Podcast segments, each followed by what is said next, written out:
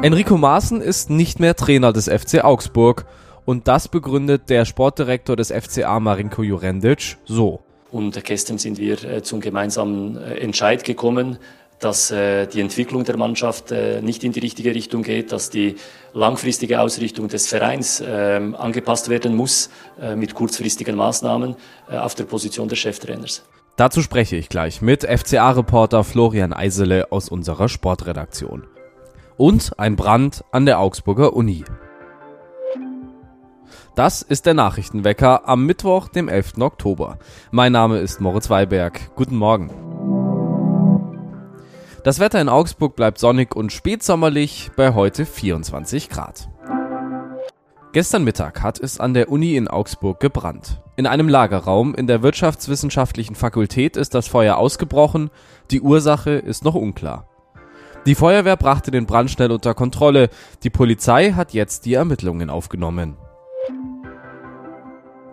Ab heute steht in Augsburg ein Mann vor Gericht, unter anderem wegen dem Vorwurf des illegalen Straßenrennens mit Todesfolge. Der 54-Jährige hat vergangenes Jahr drei junge Leute auf eine Spritztour mitgenommen und kam von der Fahrbahn ab. Eine 21-jährige starb. Der Mann beschleunigte das Auto auf 145 Stundenkilometer, obwohl auf der Straße ein Geschwindigkeitslimit von 50 galt. Zu viel, um das Auto in der Kurve zu halten, die auf der Strecke in Richtung eines IKEA-Möbelhauses an der Stadtgrenze liegt. Das Auto durchbrach einen Holzzaun, krachte über eine Böschung auf den Parkplatz. Die 21-jährige Augsburgerin starb an schweren Kopfverletzungen. Die anderen beiden Beifahrer, die auf der Rückbank saßen, wurden verletzt, überlebten aber. Es geht um einen Vortrag mit dem Titel Rechtsruck in Israel gibt es noch Chancen für den Friedensprozess. Jakob Reimann hätte ihn halten sollen im Rahmen des Augsburger Friedensfestes im Sommer. Dann wurde Reimann eine Nähe zur Israel-Boykottbewegung BDS unterstellt. Der Vortrag wurde abgesagt, soll aber jetzt bald nachgeholt werden. Jetzt aber fordert die israelitische Kultusgemeinde von Oberbürgermeisterin Eva Weber, den Vortrag in städtischen Räumen zu verbieten. Sie argumentieren, diese politische Entscheidung ist dringend und angemessen angesichts der aktuellen brutalen Geschehnisse im Zusammenhang mit dem Überfall der Hamas auf Israel. Die Augsburger Friedensinitiative hingegen will als Veranstalterin ein Auftrittsverbot nicht hinnehmen und pocht auf das Grundrecht der Meinungsfreiheit in Deutschland. Enrico Maaßen ist nicht mehr Trainer des FC Augsburg. Nach 15 Monaten wurde Maaßen entlassen und darüber spreche ich jetzt mit Florian Eisele aus unserer Sportredaktion. Hallo Flo. Servus Moritz, hallo.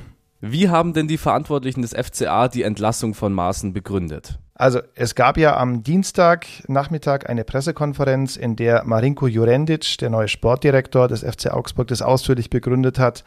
Und da ist er recht deutlich geworden, man hätte die gesamte vergangene Saison in diese Überlegung mit einbezogen, die aktuelle Saison. Und äh, unterm Strich sagt er, wenn wir gucken, dass wir in 16 Auswärtsspielen keinen Sieg haben, saisonübergreifend, dann ist das zu wenig. Wenn wir nach sieben Spieltagen nur fünf Punkte haben, dann ist das zu wenig. Ähm, an den Fakten kommt man einfach nicht herum. Und am Schluss war es auch klar, dass die Entwicklung unter Enno Maaßen, ähm, die lange Zeit eines seiner Hauptargumente war, auch nicht mehr gegeben ist. Es hat schlichtweg wenig bis gar nichts mehr gepasst. Kommt diese Entlassung für dich zum richtigen Zeitpunkt oder ist man da nicht ein bisschen spät dran, weil die Entwicklung ist ja echt schon seit einigen Monaten negativ? Ja, also ich finde, die Chance hat er noch bekommen. Ich fand sie auf keinen Fall zu früh, sagen wir mal so ich finde, das kann man machen, dass man äh, Enrico Maaßen, der ja auch mit einem äh, mit großen Hoffnungen verbunden war, seine seine Installierung beim FC Augsburg, dass man dem nochmal eine Chance gibt. Allerdings hat man seit Beginn dieser Saison schon gesehen, dass er, er sich ganz schwer tut, sagen wir, die Erwartungen zu erfüllen, die mit dem FC Augsburg ver verknüpft sind. Das ging los mit der Pokalniederlage in der ersten Runde gegen Unterhaching, was ja gleich ein negativer Tiefschlag war.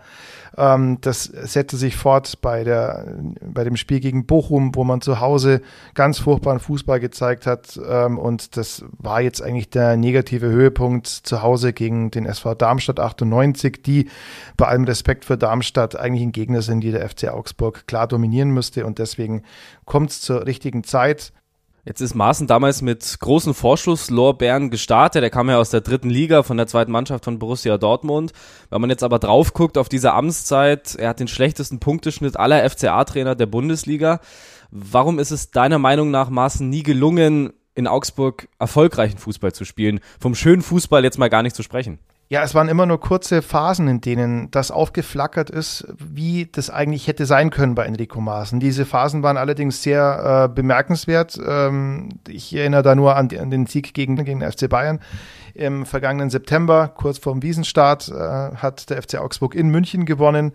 Ähm, es gab andere Spiele, wo du gesagt hast, das ist zwar jetzt nicht klassisch schön im Sinne von äh, Tiki-Taka, da wird jetzt kein Kurzpassspiel runtergefackelt, das erwartet in Augsburg aber auch niemand, sondern es gab immer Bewegung, es war immer Dampf drin, es war immer Power drin, aber das ganz große Aber, diese Phasen waren immer viel zu kurz. Und ich glaube, das hat jetzt letztlich den Ausschlag gegeben.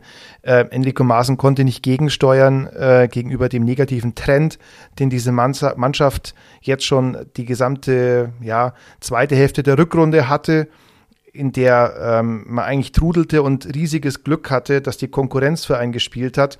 Und man hat eigentlich gehofft von Seiten der Verantwortlichen, dass im Sommer so ein Neustart kommt. Es wurde ja erneut sehr viel gewechselt innerhalb der Mannschaft.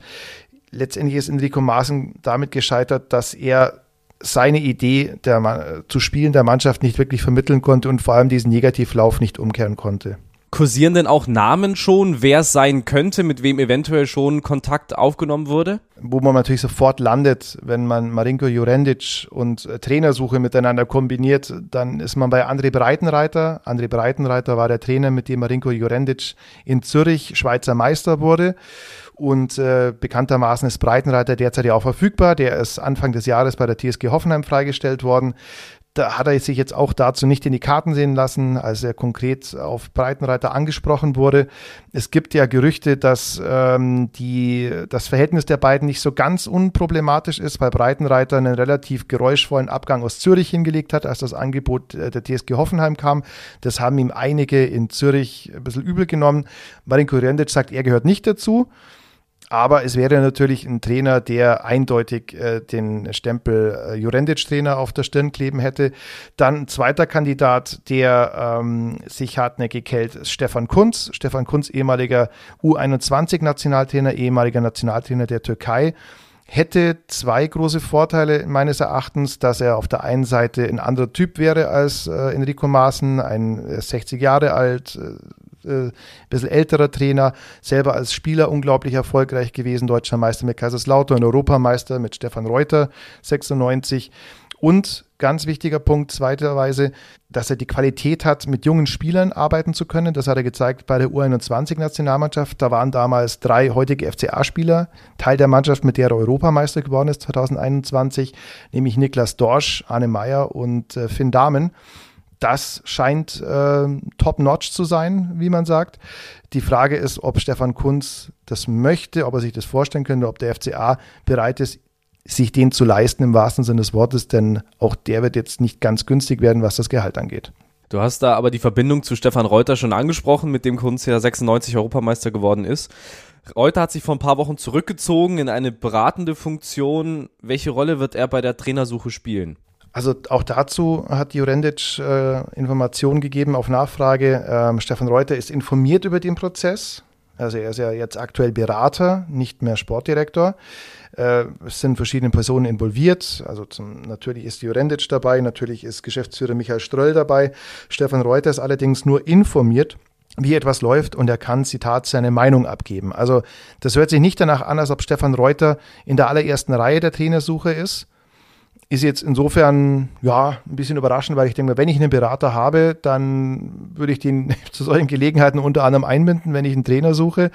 Ähm, das scheint aber nicht, wie gesagt, in der allerersten Position zu sein, die Rolle von Stefan Reuter.